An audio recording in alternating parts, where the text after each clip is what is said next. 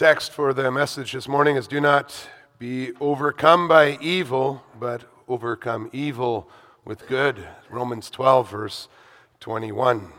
Beloved congregation of our Lord Jesus Christ, as we read through Romans 12, we can see the Holy Spirit leaves us in no doubt that we can expect to see evil in the world.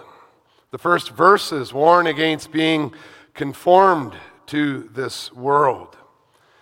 In Romans 12, verse 9, the Holy Spirit tells us to abhor what is evil because the Lord knows how easily believers can stop loving, honoring, and caring for one another in their slothfulness. Romans 12, verse 14, mentions the evil of persecution that we can expect in this world. And verses 15 to 17 warn of the divisions and suffering that are caused by a haughty, it's an arrogant and selfish spirit.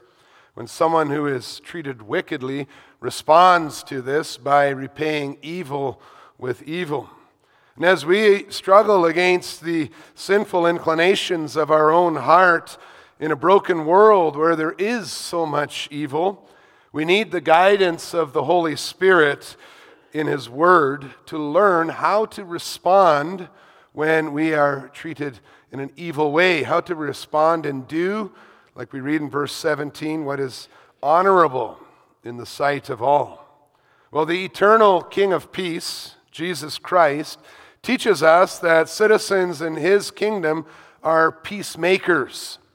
And by describing citizens of the kingdom of heaven as peacemakers, as opposed to just peacekeepers, our Lord shows us that citizens of his kingdom will want to do something about the evil they see and experience.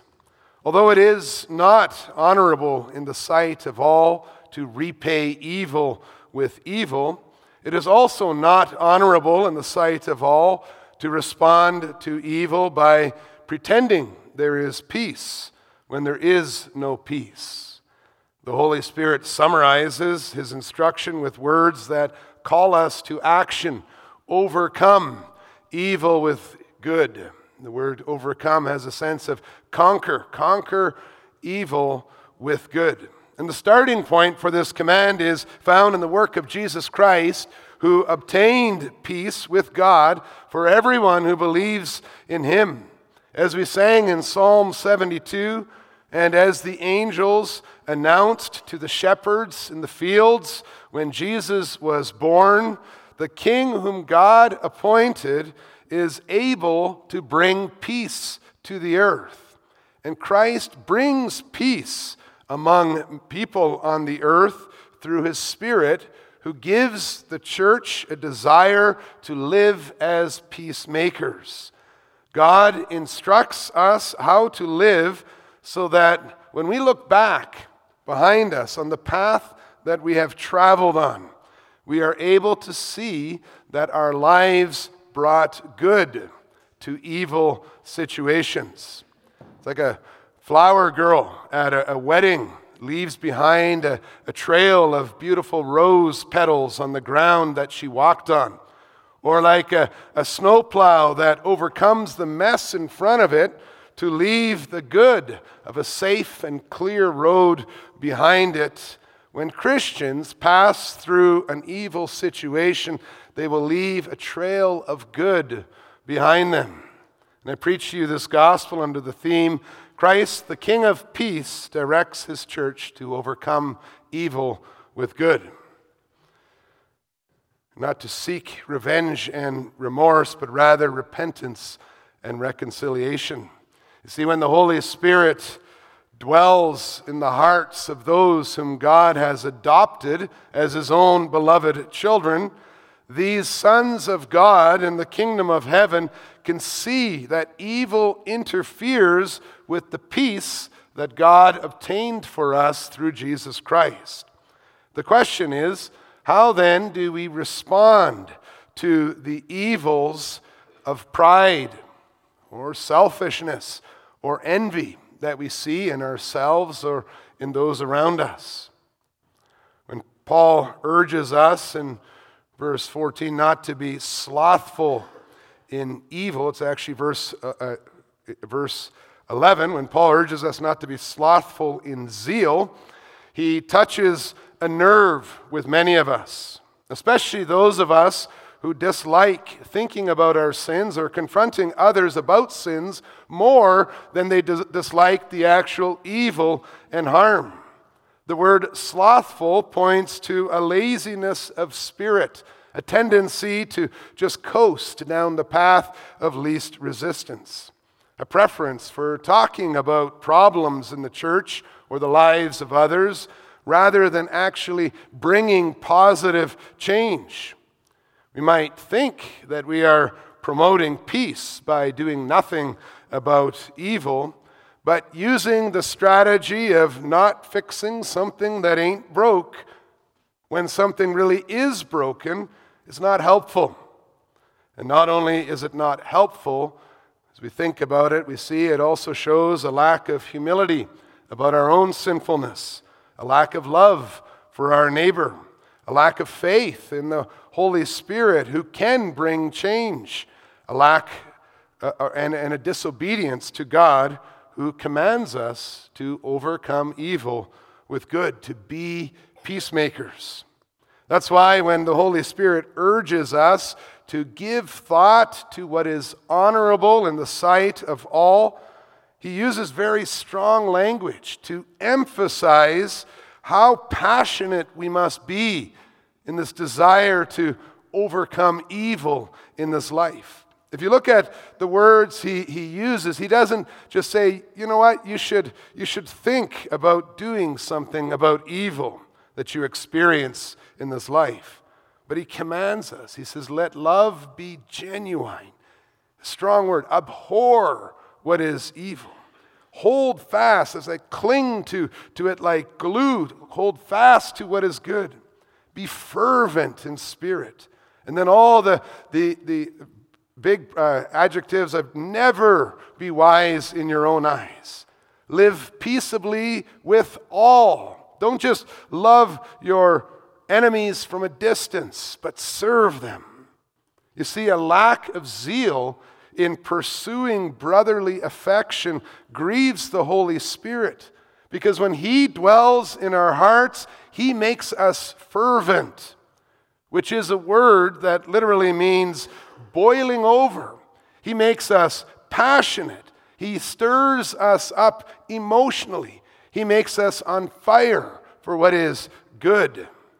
And this fervent desire to see good overcome evil makes us alert to the different ways that people are overcome by evil, which the apostle mentions in Romans 12. The apostle is very clear that the sinful human nature that we are constantly struggling against is judgmental and proud and conceited. And that makes it very hard to show concern for the well being of people who do evil things against God and his church. Makes it very difficult to want to give thought to doing what is honorable in the sight of all. We struggle with that, with, with that desire for revenge that Paul mentions in Romans 12, verse 17. We often feel that it is the duty of the wronged person to even things out again, to even the score. The word justice might be used to cover over a desire for revenge, but there's a big difference between seeking revenge and praying for justice. People who pray for justice, they want to see God's will be done and his commandments obeyed because they long for holiness in the kingdom of God. So they would be overjoyed to see an evildoer change his evil ways. They'd be overjoyed to see the evildoer escape punishment. People who seek revenge, however, like Jonah, are more interested in seeing bad people suffer than in anything else. And think about how often we have that in our own lives. How often have we not thought in in, in, in, our, in our minds, I'm, I'm going to make that person pay for what they did. I'm going to make them sorry. Might happen on a sports field or sheet of ice. Might happen in a school setting. You might even picture a little bit of the different ways that we could be avenged. We want others to feel remorse, regret for what they did through their suffering.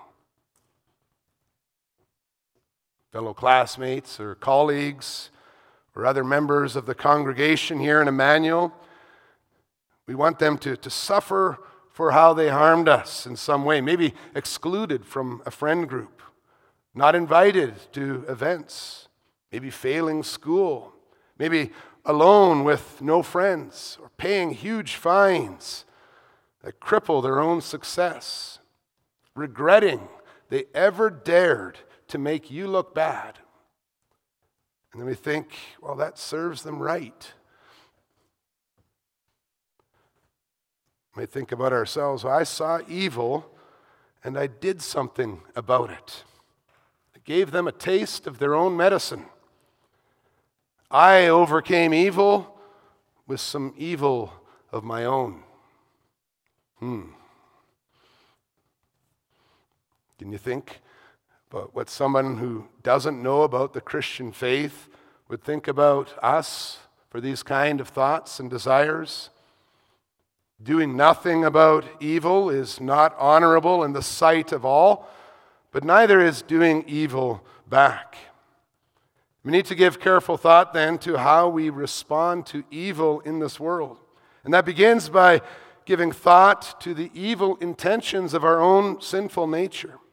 Paul puts the onus of peace on the Christian citizen of God's kingdom by stating very clearly in verse 18 if possible, as far as it depends on you, live peaceably with all.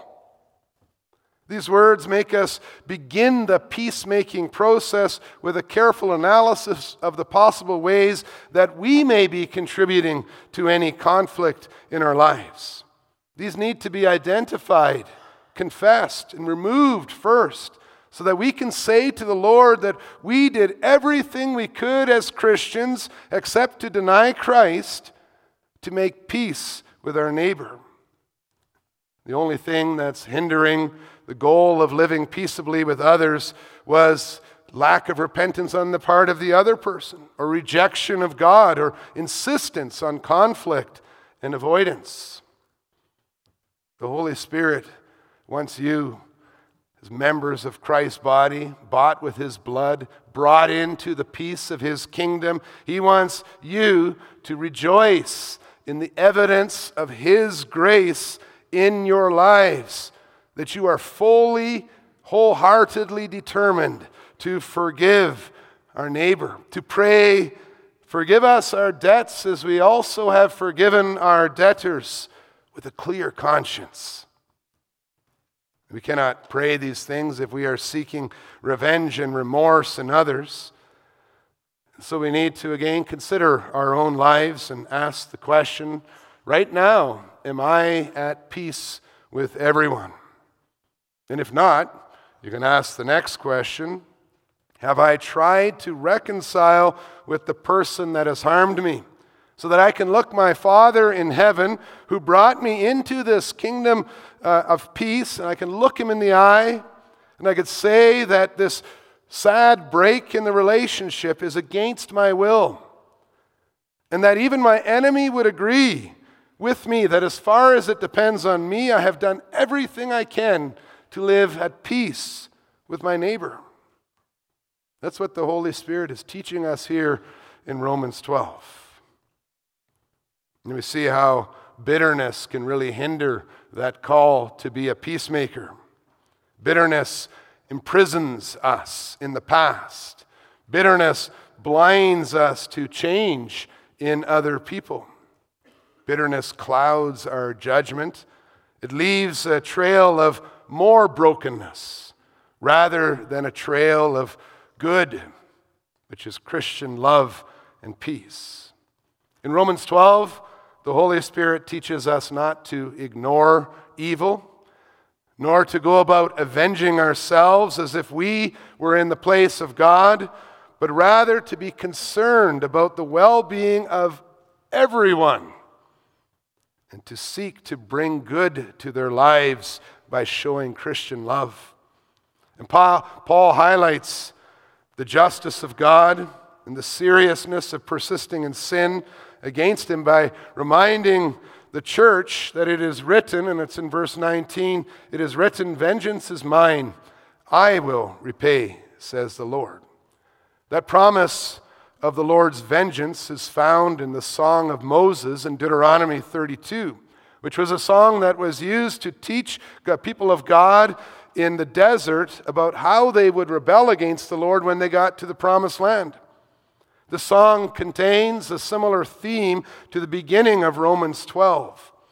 Although the nation of Israel had been chosen from all the nations of the earth, they responded to the perfect Creator's love by turning away from Him in their sins.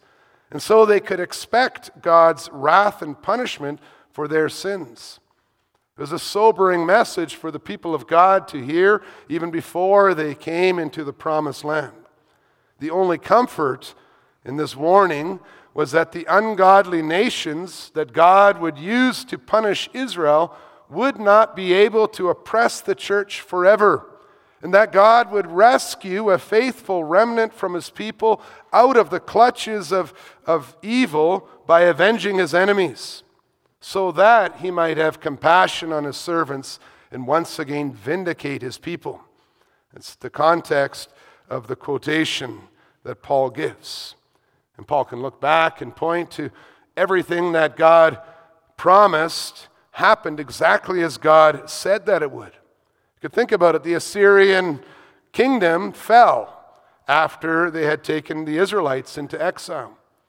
The Babylonian kingdom fell after they had taken the nation of Judah into exile. Even the Roman Empire which was powerful in the days of the Apostle Paul, fell under the wrath of God for their wickedness. The promise of vengeance, the vengeance of God, continues to serve the church today as an assurance that He sees everything that's happening, that He is, he is in control over all the nations and over all people, even those people who persecute the church or who cause harm to you. We live each day knowing that God sees everything. He knows what is happening in our lives. And we know that His vengeance against evil is inevitable. It's certain that it will happen.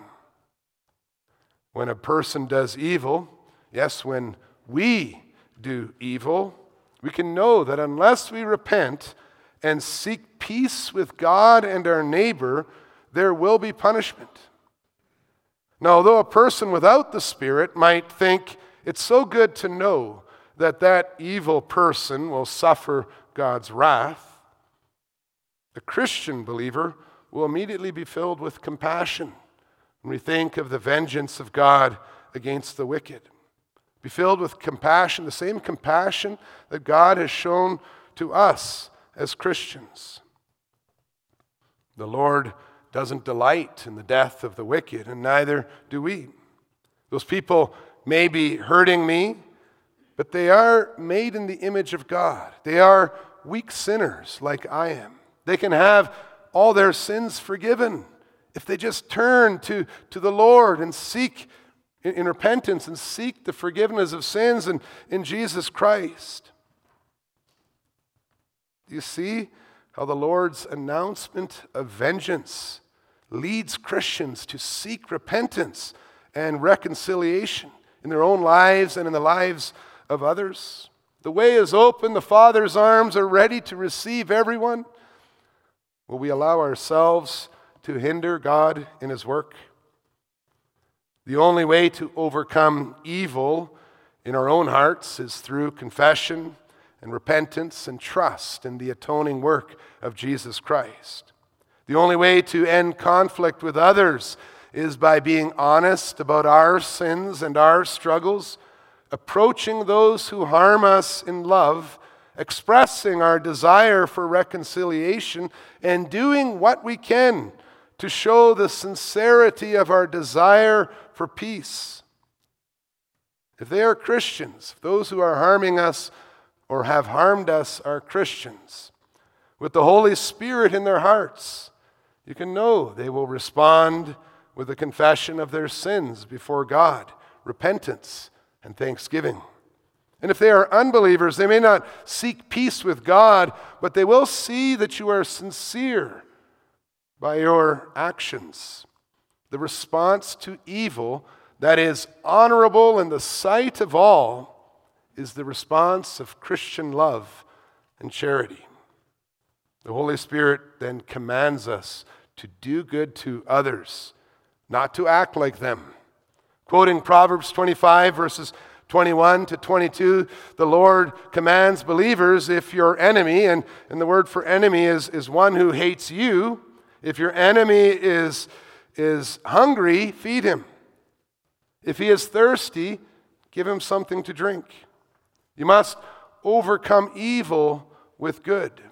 When someone wrongs you, then sincere Christians will want to love like our Lord Jesus taught in Luke 6. But I say to you who hear, love your enemies, do good to those who hate you, bless those who curse you, pray for those who abuse you. To one who strikes you on the cheek, offer the other also. And from one who takes away your cloak, do not withhold your tunic either. Give to everyone who begs from you, and from one who takes away your goods, do not demand them back. And as you wish that others would do to you, do so to them.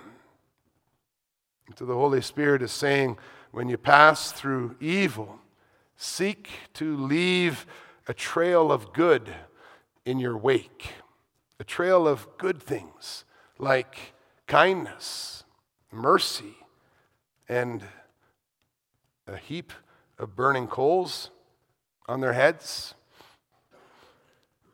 Although it may be unclear to us how a heap of burning coals could, could be a, a good thing, whether it's because these burning coals could cleanse like the ember that cleansed Isaiah's lips, or because it was a practice that people had in that day to, to show that they were repentant, the Holy Spirit is clear that our love has the intention of bringing change, positive change, in the hearts of the people who hate us.